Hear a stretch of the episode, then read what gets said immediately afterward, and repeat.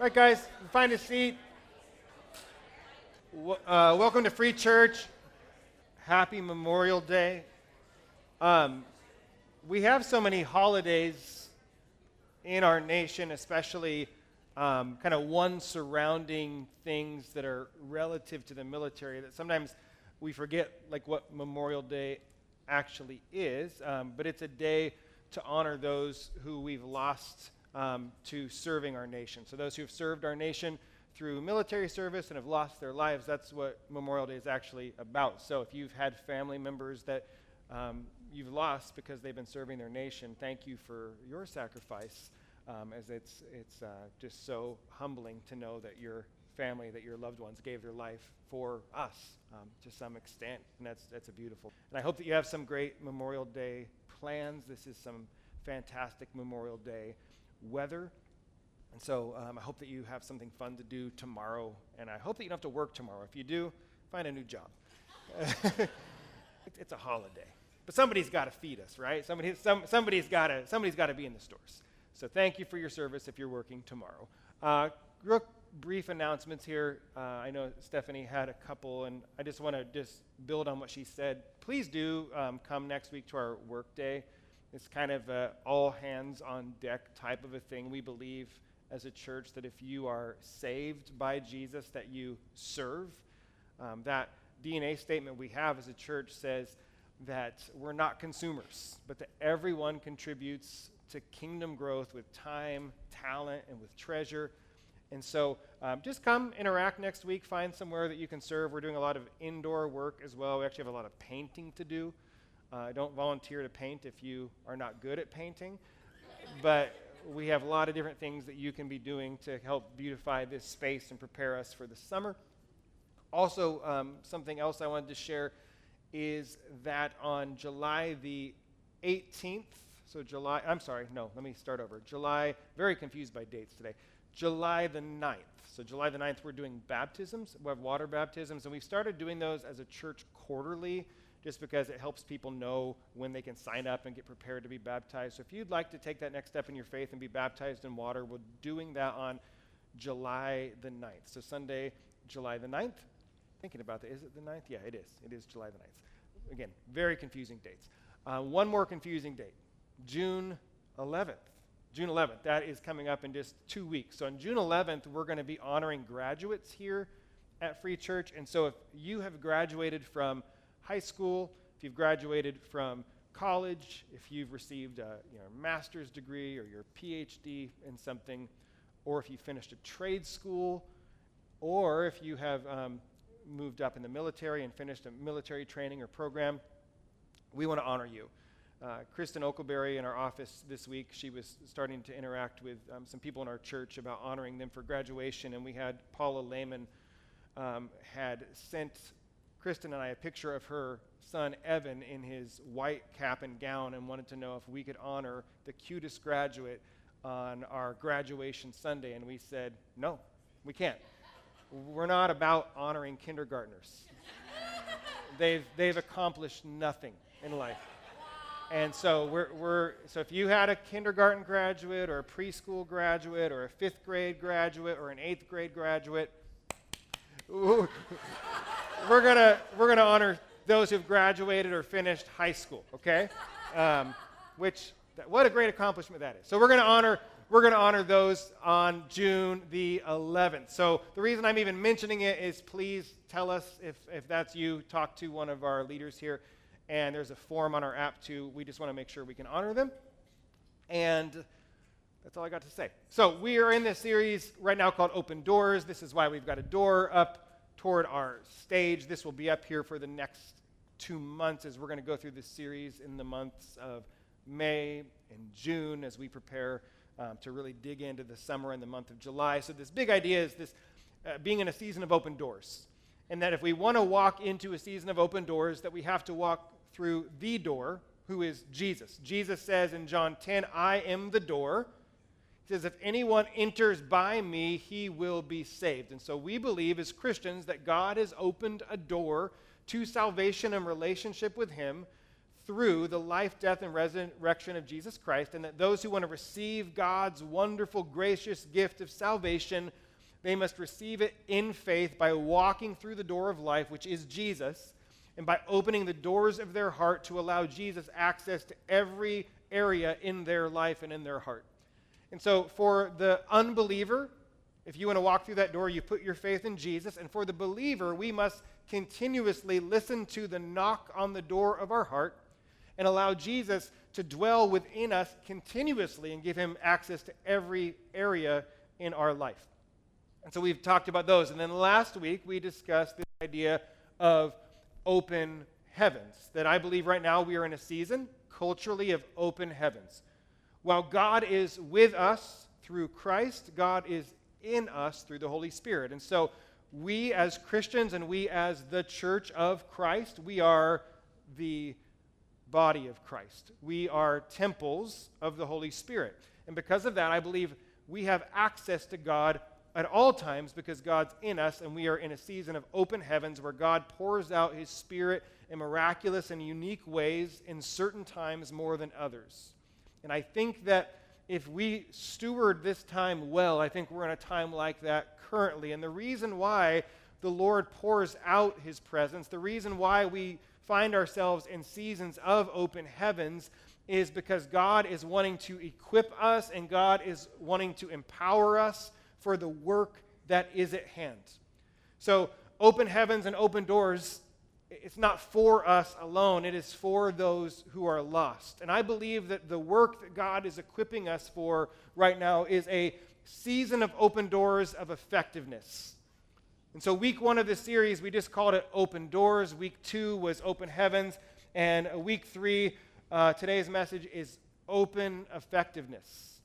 Um, next week will be the most important message in this series, and it's called Open Tent Flaps. So, in the season of camping, uh, open tent flaps will be next week. But this week, open effectiveness. And what I mean by open effectiveness, as we're going to talk about today, is I believe right now we are in a season of open doors for faith, a season of open doors for the gospel to be preached and to be received. And I believe that during the season of open doors that there is this, this open door of effectiveness for sharing the gospel.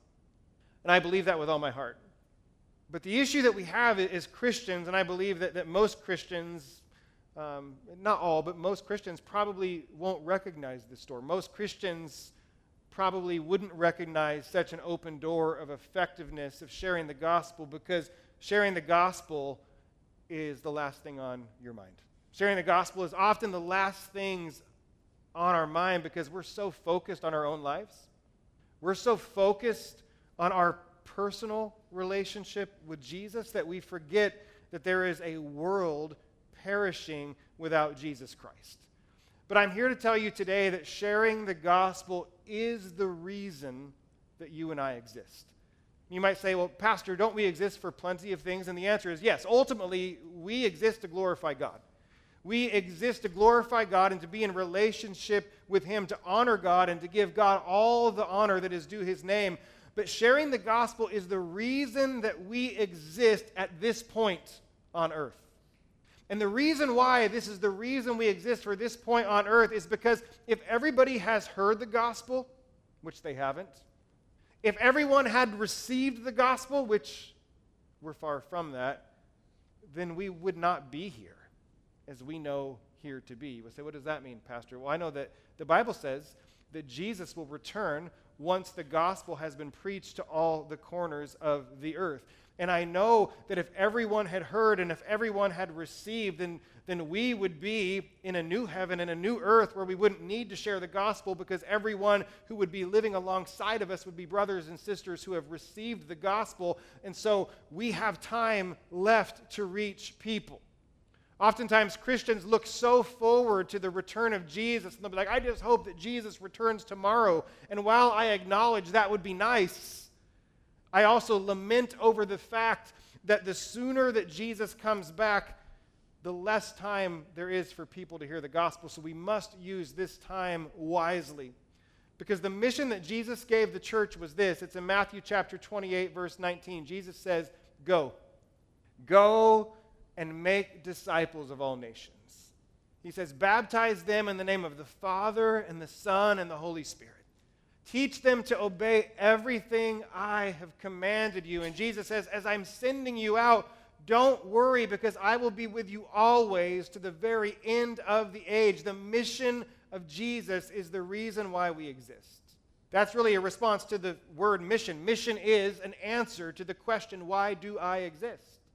Why do you and I exist? We exist for the mission of Jesus. Each and every one of us has a mission to share the gospel. Each and every one of us has missions that we exist for in this life. But as a church, at Free Church, our mission statement is this the reason we exist as a church is this it is to connect people to an everlasting committed relationship with Jesus Christ and with others. And I see that we have some kids in here today. And when I say kids in the realm of this service, I'm going to say people under the age of 18. Um, we had a lot of little kids in our first service. But kids under the age of 18, if the first one of you next Sunday, June 4th, the first one of you who come and say, Pastor Anthony, I've memorized our mission statement, I'll give you a $20 Amazon gift card, okay? So if you're under 18, if you memorize this mission statement because I think this is worth living for, um, come and share that with me. Um, Emily, you're above 18, I believe, or you're, you're, you're too old. So don't get, don't get too excited. So I'll give you a $20 Amazon gift card if you want to just come and recite that to me. And if you are the second person, I'll say, sucks to be you. Um, second place is first loser. But if you're the first, then you'll get the gift card. So next week, under 18, let me know. You'll get a prize. But our mission is to connect people to an everlasting, committed relationship with Jesus Christ and with others. But um, hear me out. If we ever lose focus of this as a church, the moment that we stop being about mission, that's the moment that we start living for ourselves. The moment that we stop being about mission, that's the moment that we stop living for others. The moment that we lose sight of our mission is the moment that we stop being obedient to Christ, and it's the moment where we really lose. And we'll dig into that a little bit more in a moment. But we're talking about an open door of effectiveness, an open door for a season of sharing and receiving and spreading the gospel. And by saying that, that almost implies that there are seasons where the door is not open to share the gospel. And so you might ask, Pastor, if this is a season of open doors to share and to receive the gospel, does that mean that there are seasons of closed doors? I think so. We won't dig too much into that, but I do believe there are seasons that we've experienced through history where the door was not as open as it is now. But here's what I want you to know regardless of the door is open or closed, Scripture tells us in 2 Timothy 4 that we are to be ready in season when the door is open. And we are to be ready out of season when the door is closed. And if it seems like you're in a season of ineffectiveness of reaching loved ones for Christ, here's what I want you to know don't give up. You need to keep knocking on the door. Keep knocking. Jesus, um, I think it's Matthew chapter 7. Yeah, it is. Matthew 7, verse 7. He says, um, Seek and you will find. Knock and the door will be open to you. So if you're running into resistance with spreading the gospel, keep knocking on the door. And in fact, I can even say, quit knocking on it, just knock it down. Because Jesus says in Matthew chapter 16, he says, um, Peter, talking to the disciple who declared that he was the Christ, he says, You are Peter, and on this rock I will build my church, and the gates of hell won't prevail against it. And so don't ever stop spreading the gospel, even if it means you have to go into, into the very gates of hell, because Jesus says you can actually knock them down. Don't ever give up on reaching people. The only time that you should give up on reaching someone in a certain content, in a certain point in time and history is if Jesus actually himself closes the door in order to open up another door of opportunity. That seems counterintuitive. Um, I'll explain that as we wrap up today. But I believe that right now, right now is a season of open doors. And in season and out of season, here's what I know I know that I'm not ashamed of the gospel because the gospel is the power of God for salvation to all who believe. And so I know that the gospel itself, the good news of Jesus, the power and presence of Jesus made manifest through his Holy Spirit amongst us, it is power, and we are to carry it wherever we go. And so while there may be seasons of closed doors, the Bible explicitly tells us that there are seasons for open doors. The first time we see this is in 1 Corinthians chapter 16.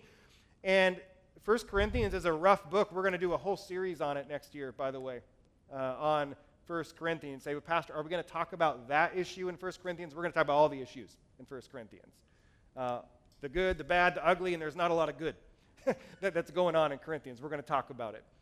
But in 1 Corinthians 16, verse 8 through 9, Paul is writing the letter to Corinth from the city of Ephesus. And he says this in verse 8. He says to the Corinthian church, Guys, I'm going to stay in Ephesus until the day of Pentecost.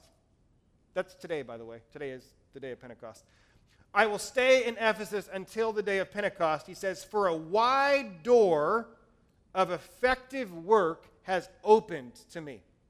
Paul the Apostle, he says, I'm going to stay in Ephesus because a wide door for effective work has been opened, and there are many adversaries.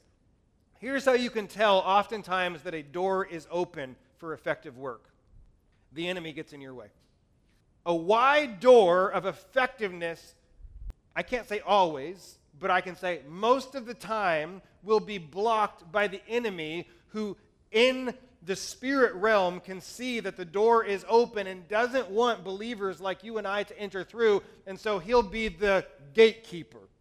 Religious people are often gatekeepers, by the way.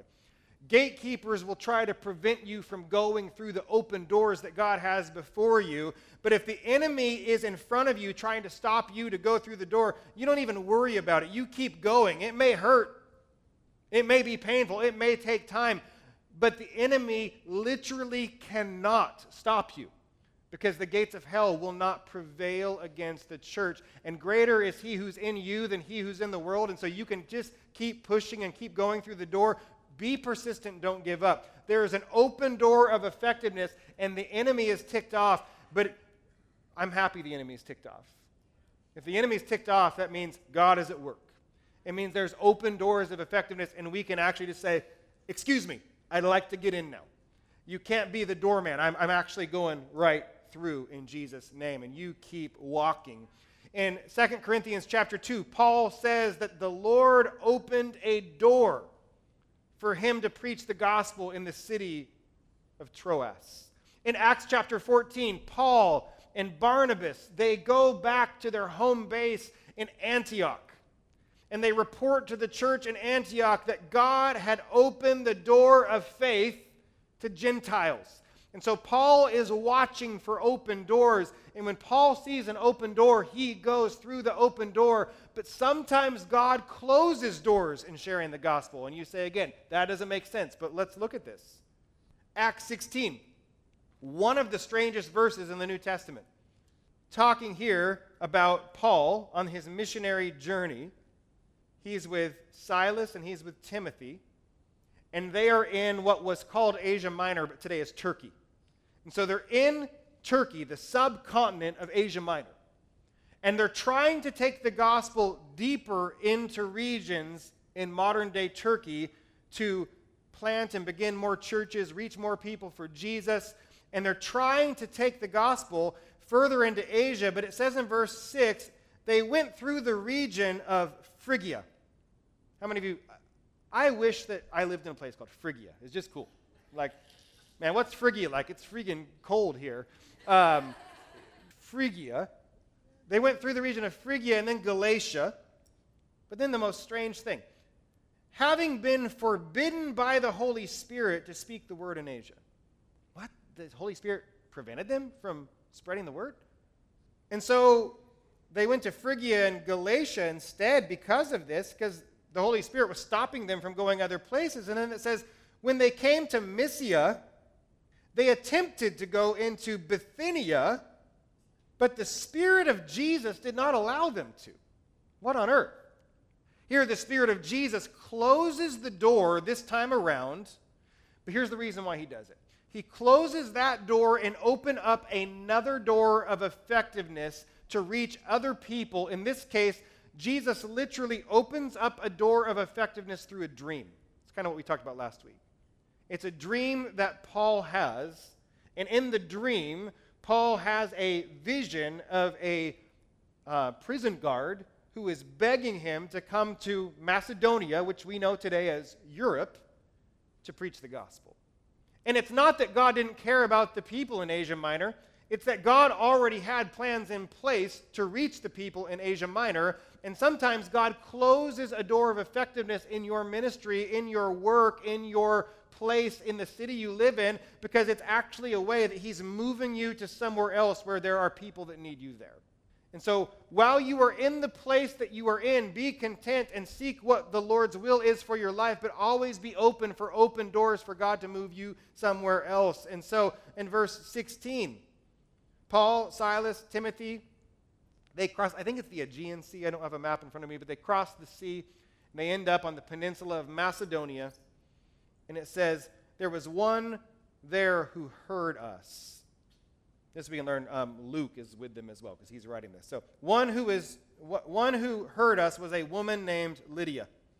Lydia was from the city of Thyatira, and Lydia was I, I love her profession. What do you do for a living? Well, I'm a seller of purple goods. Lydia was a seller of purple goods. Um, Caleb and I were up in Seattle for a conference a couple weeks ago, and we were roaming around Pike's Place Market, and they have a store there called the Purple Store. And you might think, Pastor, wasn't it just nauseating to enter into a space where everything was purple? And the answer was yes, it was. They had purple everything. But strangely, we found like a section that like there was like an area of like non-purple things. I'm mean, do they know this is here? Um, there was literally like five things on the back shelf that weren't purple, just in case you didn't want purple. But Lydia was a seller of purple goods. Now, the reason why is that purple dye was known in this region. It was extremely expensive. It, it, wasn't common like it is today. And so, Lydia, what Luke is trying to say is the lady's got some money, okay? You sell purple, you got money. And so, she's a seller of purple goods. And it says that she was also a worshiper of God.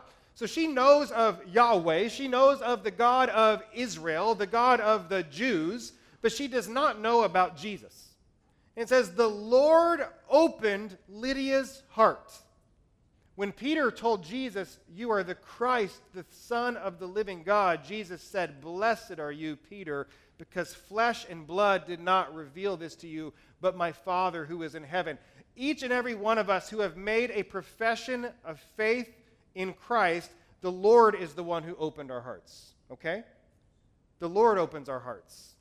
We can't open them on our own, the Lord does the work. So the Lord opened her heart to pay attention to what was said by Paul. So there's times the Lord opens up people's hearts to hear. And in those times, you don't want to miss the opportunity to share. And I believe we're in that time right now. And if you look at it this way, um, you know, each of us right now, we're all living in um, the United States of America. Um, if we don't have European heritage, um, it's, it's because of some European heritage that we're living where we are now. And so I'm not trying to say Europeans are better than other heritages, but what I'm trying to say is if the Lord would not have closed the door in Asia Minor for Paul and Silas and Timothy, then the door would have never swung open into Europe. And if God had not closed that door, if the Spirit of Jesus had not prevented Paul from going into these other regions, you and I actually wouldn't be here today. So it's because one door closed that another opened that enabled us to hear the gospel because Europe is involved in all of our stories because we're here. Does that make some sense? It's like God will use closed doors to open doors to other areas. And you say, well, what about Asia Minor? Again, God already had a plan. In fact, that's kind of became one of the bases of the church was all of these cities in Asia Minor. And uh, the Apostle John ended up living there, and Paul did so much ministry work there. Um, Mary, the mother of Jesus, ended up living and dying there. And so God had it covered, okay? Asia was covered, Europe was covered. God is covering the world with the gospel. So, because God opens doors like this, because God opens doors of effectiveness for preaching the gospel for entire people groups and regions, because it's God who opens people's hearts, you and I ought to be praying that God will open doors for us to share Him more clearly. Colossians 4, Paul says this At the same time, pray for us. Pray for us that God may open to us a door for the word. Well, Paul, isn't the door always open? Well, you got to keep pushing, you got to keep knocking, but let's pray that God opens a door. Pastor, I thought you said that you won't pray for open doors for people. You pray that God will close doors. Yeah, but when it comes to the gospel, I'm going to pray all day long that God opens all the doors. I want to go through open doors of sharing the gospel. So pray for us that God may open to us a door for the word. Some of you may be praying for God to open a door to a foreign country so that you can go and share the gospel when you've got about 350 million open doors in the United States of America, and God says, Are you reaching the people here? Because you need to be sent other places too, but are you reaching the people in your life now? Don't pray to be called by God on mission to some faraway land if you're not willing to reach the people in your own land. So at the same time, pray for us that God may open a door to us to share the word, to declare the mystery of Christ, on account of which I'm in prison. Paul is in Rome as he is writing this letter. He is in prison. Paul faces some really nasty prisons. Paul ends up being beheaded for his faith in Christ. So Paul, he didn't have it good, but I, uh, my wife and I have stood where this prison was in Caesarea. It was kind of nice. It's like if Paul's going to be in prison somewhere, this is a pretty nice place to be, and he actually got to like roam around the town and stuff. And if you're going to be in prison, this is the place to be. But he says, "Hey guys, I'm in prison right now for sharing the gospel, but I want you to pray. Don't pray that I'll be freed from prison." Don't pray that the door of the prison will be open so I can be set free. Here's what I want you to pray about. I want you to pray that I have an open door for the word because I want to declare the mystery of Christ, that I might make the mystery of Christ clear. This is how I'm supposed to speak. So pray for an open door. You see, oftentimes open doors for the gospel mean closed doors of human comfort. If you feel like doors of physical comfort are closing for you, it may be because doors of effectiveness of sharing the gospel are flung wide open. What does that mean? That means when we serve Christ faithfully, when we preach God boldly while suffering, if we serve God faithfully while being persecuted, if we serve God faithfully while being in prison, if we share the gospel boldly while we're dying of cancer, if we are declaring our faith in Jesus Christ while we're going through a brutal divorce, I'm telling you, that's an amazing opportunity. That is an open door to be a light in the darkness. Over the last month and a half, um, two well known theologians and pastors um, died, both right around 70 years old. One was Dr. Michael Heiser, another was a pastor many of you know of named Timothy Keller. Both of these men died of cancer. Both of them suffered um, very harshly for about a year up until their death, but they continued to tweet, they continued to make YouTube videos, they continued to make podcasts, they continued to preach, and they weren't complaining. In fact, they were anticipating with joy the day that they would meet Jesus, but they chose to be faithful while their bodies were withering away to share and to spread the gospel because the shorter their time got, the more opportunity they actually had to be a light in the darkness of their own situation. And so don't pray for comfort, pray for open doors to share the gospel. Yes, and when God opens the doors to share the gospel, I'll have it made. Probably not. I, am concerned about the church today. I was, I was looking at an Instagram post by this well known celebrity pastor, and he was surrounded with about 12 really well known celebrity pastors who all had churches of tens of thousands of people who were all very wealthy. They were in a mansion, and I was just like, it's good. Every good and perfect gift comes from God. It's good. But it was almost as if, like, this is the goal. The goal isn't what we have. The, the goal isn't like how good we look. The, the goal is not like look at all of our success. The goal is Christ. The goal is open effectiveness. And I, and I, man, I support these, these men and women that were in this picture. Like, yes, amen, it's good, but, but it was just given the wrong vibe. And I'm sure it was done with good intention, but it, it, it wasn't a good result. What are we doing?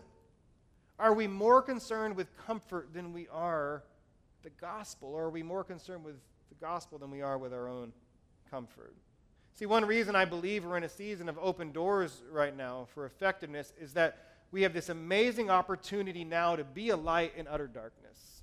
And I don't know if you've noticed, but The world is a pretty dark place right now. Um, in our lifetime, we have not seen a time this dark before. There have been seasons of history that have been equally as dark and in some ways more dark.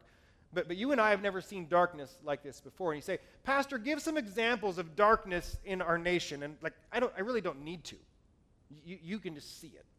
Not only can you see it, but like, you, you, can, you, you can like witness it firsthand. Um, I believe that one of the reasons, well, one of the reasons I believe we're in a season of open doors is just watch, watch the enemy like show himself. Watch the demons start to make themselves known. Watch the wildness in our, in our streets. Watch, watch how blatant the enemy is in his progressive attack towards our children. Just watch. It's actually a sign of open doors because the enemy does not want what God is about to see. Right now, you and I are in a time and place where the majority of our nation has a negative view uh, of everything surrounding what we're doing here today. The majority of our country has a negative view of not just the church, but specifically the local church. The local church, our community, has a negative view of what we're doing. Where the local church used to be the center of a community, now we are um, the disgust of the community. We're in a time and place where the majority of the nation has a negative view, specifically uh, uh of pastors and clergy and ministers. Where there were times past where uh, um, older minister friends and family are like, yeah, we'd walk into the dentist office and the dentist would be like, today it's on us because you're a pastor. Today it's like, we want extra because you're a pastor. There's a restaurant my wife and I go to often, and uh, one of the servers there um, just started pestering me about what I did for a living. And I was like, well, yeah, I don't, I don't really want to talk about it. Like, no, I just, I just really want to know what you do for a living. I'm like, well, you know, I, well, yeah, uh, no, I'm a pastor of a church, okay? And she was like, wow, interesting. And she, she came back later. She's like, why did you have such a hard time telling me what you did for a living? Like, why were you ashamed of it? Now, that, that could have been like the Holy Spirit saying that, but it, it wasn't, because I was like, oh, trust me, I'm not ashamed. It's just that people act weird when they find out. And she's like, no, I don't think it's weird at all. I think it's great. Oh, crap, I can't cuss around you anymore. And I'm like, that's it. That's the acting weird. I, well, I'm sorry for, see, now it's all weird. So, but the people, the, the world around us has a negative view specifically uh, of evangelical Christianity. You and I are in a time and a place where Christianity is no longer the culture that we live in. You and I live in a time and a place where Christian hypocrisy is the perceived main factor keeping people from the faith. And you and I live in a time and place where the belief in God that we have in America saw the biggest decline in our history in just the last five years. So, in the last five years, belief in God decreased 6% in five years. And it used to be you could say with certainty that 90% of Americans like believe in God, but that means all sorts of things. It doesn't mean that 90% of Americans know Jesus or believe in the God of the Bible, but that's it's actually plummeting. All of this, and you and I live in a region that's one of, if not the most unchurched regions in our nation with the most hatred towards God. You say, Pastor, this, this is all bad news. The door's, the door's slammed shut and locked, isn't it? Oh, no, it's not. Here's, I actually think these are the reasons why we have the greatest opportunity. 1 Peter chapter 2. Peter says, and think of it in light of all these statistics I just shared. Peter says, But we are a chosen race. Not race like you and I think, the color of your skin. Race being the children of God. We, children of God, brothers and sisters in Christ, we are a chosen race. We are a royal priesthood mediating between man and God, being a connection point between man and God as followers of Jesus. He says, We are a holy nation. Israel? No. America? No. The kingdom of God. He says, We, brothers and sisters in Christ, are a holy nation. We are a people for God's own possession, that we may proclaim the excellencies of God, who has called us out of this darkness is marvelous. You and I live in this darkness right now. But while we're in the darkness, we are to proclaim the excellence of God who called us out of this darkness. His marvelous light. And we focus and fixate so much on how dark the world is instead of focusing and fixating on how much light there is in God and how much light that we can expose to the darkness around us. And I think that the darkness that we are in, that might as well be a giant flag that's saying, It's open doors. The darker it gets, the brighter the light shines. You ever been in just like utter darkness before? A, a friend and I, a couple of years ago, we went into a cave and rafted on a lake in a cave. Doesn't that sound cool? Some of you are like, no, that's terrifying. No, I, we were all about it. And we were deep in this cave rafting on this lake, and we're like, let's turn off our headlamps to see how dark it is. And holy cow, it was dark. We were like half a mile in, no light at all, and just sitting there in the utter blackness. You could feel how dark it was, and every single noise was a demon coming to eat us alive. Drip, whoa, you know. My wife and I were at a hotel in Seattle uh, at that conference I mentioned earlier two weeks ago, and like this hotel room was like the darkest hotel room I've ever seen in my life. There was like, I, I got up to go to the bathroom. I was like, I have no idea. I've got, I've got nothing. It's so, so I just like feeling my way around because they had these blackout curtains that basically was like a black hole that sucked out every ounce of light from the room. But just a little bit of light makes all the difference in the dark. But we haven't been called to shine a little bit of light. We've been called to shine the light, the excellent light of the God who's called us out of this darkness, his marvelous light. See, we need to see the darkness as an opportunity. And while everyone is trying to fit into the darkness, it's a great time to stand out. It's a great time to set people straight on what the gospel actually is. I want to share with you something that was so encouraging to me. And I asked Ladina to keep me accountable to this. I'm, I'm telling you, I'm going to send you some to read if you'd like on email this week, and same with um, social media, because I was just it was a good reminder. This is open doors. And I didn't find this until Wednesday. But teenagers in America right now, oh, yep, they're all going to hell. Teenagers in America right now, 52% of American teens uh, of all types surveyed recently said that they were very motivated to continue learning about Jesus. 52%. It was higher than the boomer generation. 25% of American teenagers were somewhat motivated to continue learning about Jesus. That's 77%. 77% of American teenagers. That's why I've been talking every week during the series. Generation Z, it is the changing generation. It is the pivotal generation. It's where things are going to change.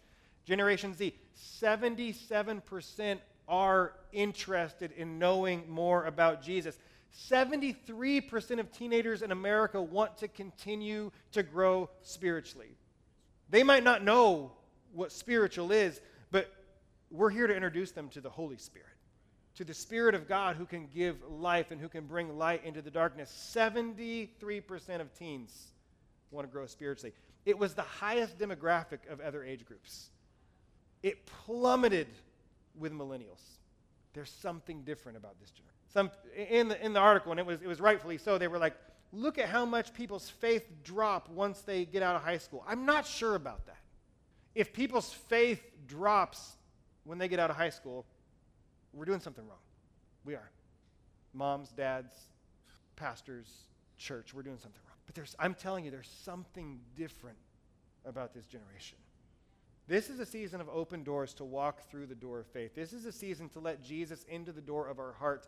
This is the season to experience open heavens. It's a season of effectiveness, of receptivity to the gospel. And in order to walk through the door, we must be mission minded. We must do this, not for us, but we must do this for Christ and for those who are literally perishing without Jesus. And so when you came to this today, I don't like calling this church. I don't like calling this a service because it implies that like you're here to be served. And we call it church service because that's just what people call it. But, but I, it, it's, it's actually a dangerous idea that the church is here to be served. But this place that you're at, and more specifically, this group of people, I, I, would say, yes, it's a church. Trust me, I get church, ecclesia, called out ones. Yeah, the ones who God's called out, the separated ones, uh, the ones who are here for a purpose. I know what church means, but, but I like the phrase that the Spanish used when they started to plant churches up and down the California coast. I liked that they called them missions. And I'm not saying all the Spanish did with the native population was good, but I'm saying I like the idea of missions. This is a mission. This is a place we bring people to hear the gospel. This is a place that we see not as a holy huddle, but we see as a huddle, which means that we gather and we're equipped and we're empowered, and then we scatter to go and do the work. Missions are places where people are equipped to do the work of the ministry. This is a place where you and I share God stories. This is a place where you and I share testimonies, where we share the gospel with those we come into contact with, not just in here, especially out there. This is a place where we bring people back that we encounter during the week to encounter and to hear the word preached and to experience the presence of God through worship. There is something special that we do here, not here. There's something special we do here, and it's our testimony. Our testimony is what we do when we gather. The Bible says people will know that we are followers of Jesus by our church services. No, it doesn't say that at all. It says people will know that we are Christians by our love, our love for you know, our love for each other. A lot of times the church does okay at loving the world, and the world does okay at loving the church, but the church sucks at loving each other. That's what all of Corinthians is about. Church drama. I, I learned yesterday that drama, that kids these days call drama tea. I did not know this. I've never felt so old in my life. but Corinth was all about that church tea. That sounds so stupid. It's gossip, it's drama. Tea. Tea time. So here's what I want to end this with this is a mission. We're on mission. But I'm worried even though I just said it's a season of open doors, if I'm being transparent, I'm actually really worried about the church right now. I'm worried about this church right now. Because there are some things I've seen in the post COVID world that, that I, I, I think is um, dishonoring to God. There are some things I've seen in the church, and, and this church too, in the post COVID world that kind of disgust me. What I've seen is the church turn inward more than I've seen it in a long time. I've seen this church grow inward when God has always been a God who calls us out. Where God has always been a God who's called us out to go and who sends us to the gates of hell to break them. And I was trying to find ways to communicate this, and it, it's hard because um, it sounds so harsh on you, and, and I, guess it, I guess it is.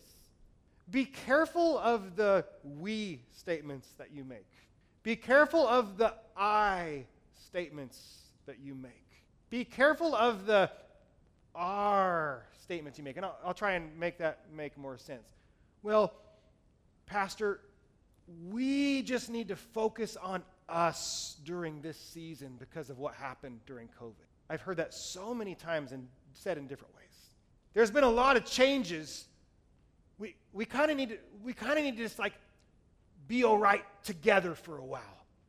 I'm not sure if we're ready to reach people because we haven't regrouped yet. That's garbage. It's a lie. You and I exist to spread the gospel. I am here as your pastor for God. I am here for you. But the only reason God called you and I to be followers of Jesus in the context we find ourselves in right now and didn't just snatch us up to heaven is because He wants us to reach those that He does not desire to perish. You and I are gospel spreaders. You and I are light bearers. You and I are good news preachers. That means we preach against sin, and that means that we preach righteousness, but it means more than anything, we preach Christ and Him crucified. And I'm worried about you, church. Well, since COVID, it's been real hard to, like, I get it. COVID wasn't your unique experience. We all went through it together. I get it. But it's not a time to stop being who God called us to be. It's not, it's not an opportunity like, whoa, let's just huddle for a long time until, until we're ready. You'll never be ready. You will never be ready. Now is the time. There is, I'm telling you, there's a season of open doors. and you're going to have to choose if you want to walk through it or not. And if you don't, you will miss the greatest opportunity I believe that this generation, meaning everybody alive right now, will ever see. I'm, I just believe it with all my heart. God is doing something. God is up to something. And if your focus is me, us, our focus has got to be Him and them. It has to. A focus on Him will always put focus on them.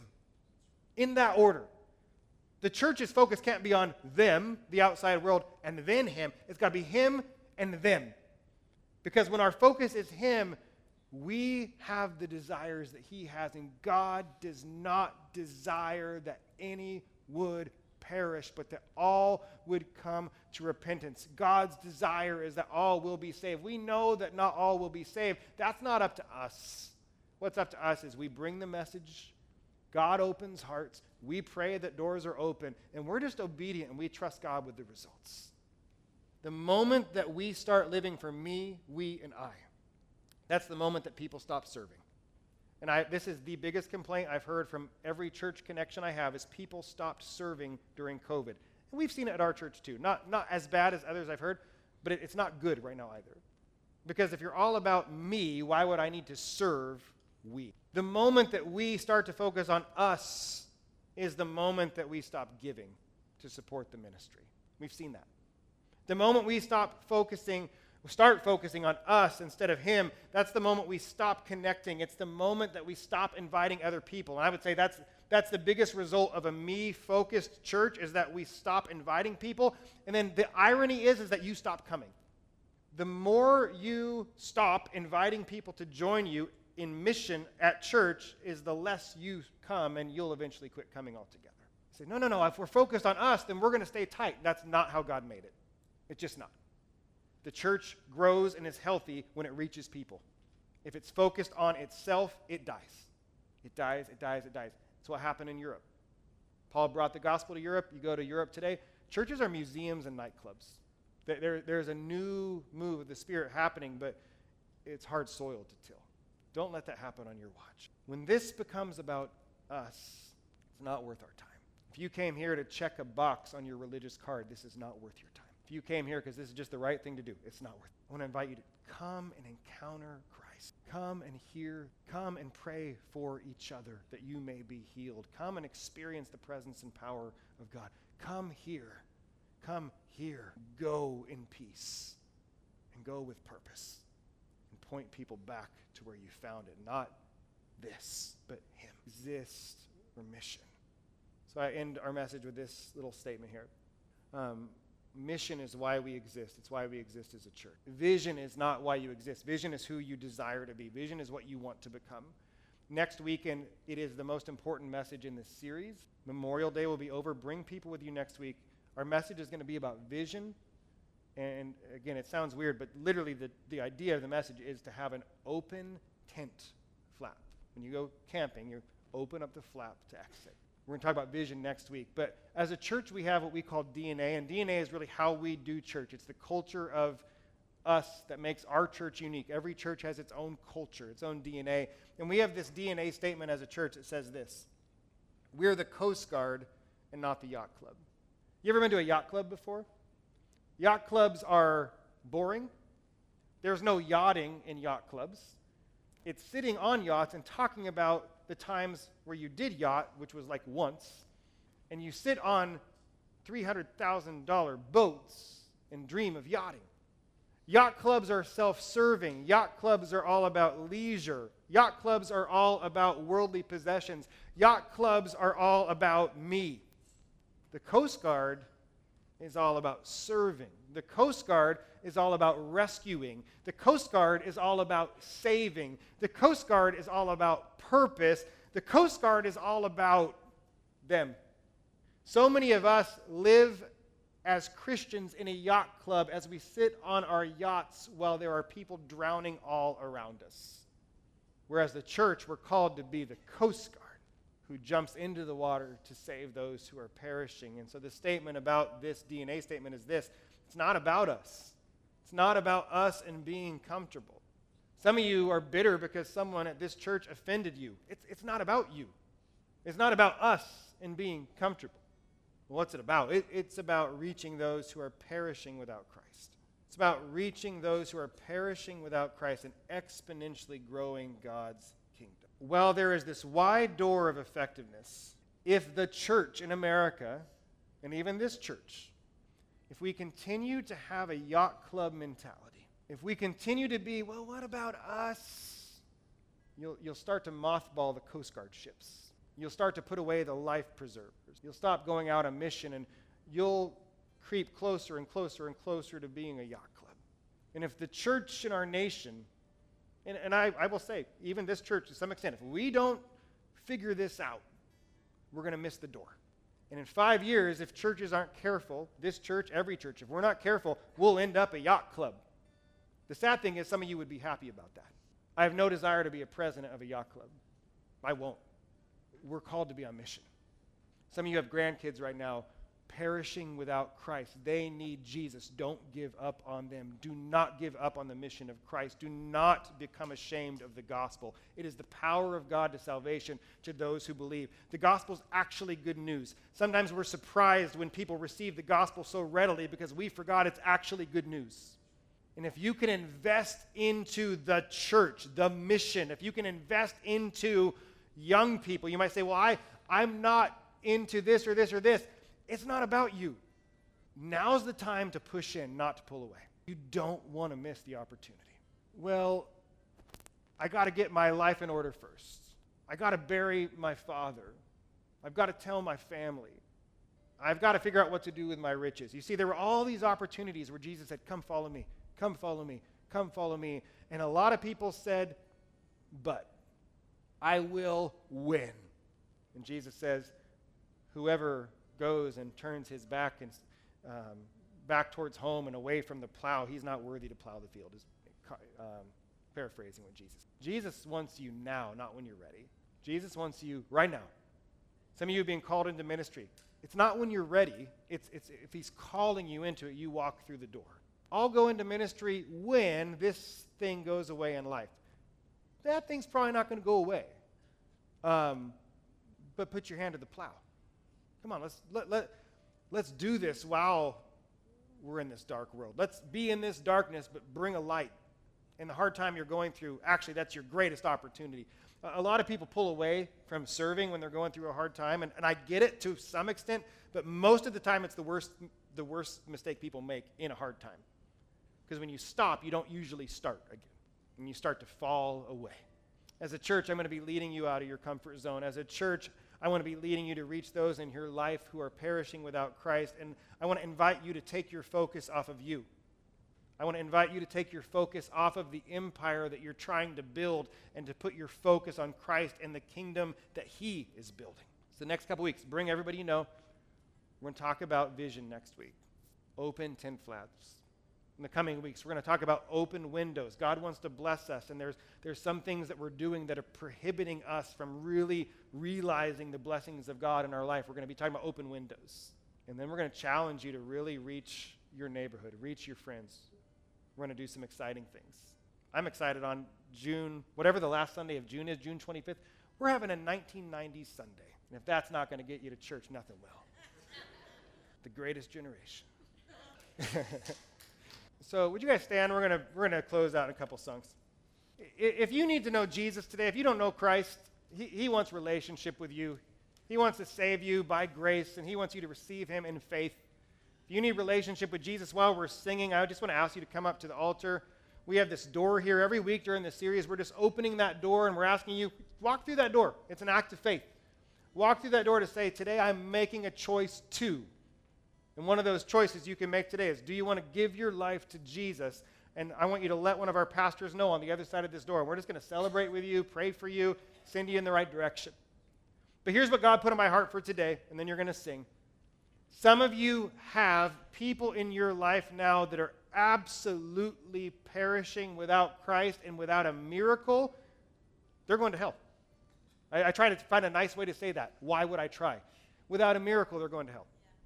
Without a miracle, they'll miss out on relationship with Christ. Heaven's not my focus, Jesus is. Without a miracle, they won't know Jesus. And if there's someone in your life that you think is so far from God and there's even part of you that's like they're unreachable. I'm telling you, that's an open door. And I want you today to walk through this door and carry that person in your heart. Carry them through that door and say, in faith, I'm going to stand and I'm going to believe in faith that God will reach them, that God will open the door of their heart to receive the gospel. And I'm going to pray that someone else will do it. Because that's what most of us do. Don't walk through a door and pray for your loved one's salvation if you're not willing to share the gospel. It'd be hypocritical. God, make me bold to share the gospel with them. God doesn't want a stranger to reach your friend for Jesus. God wants you to reach your friend. For how unfortunate would it be if they found Jesus and they didn't understand why you wouldn't tell them? If this is so great, why didn't you tell me about it?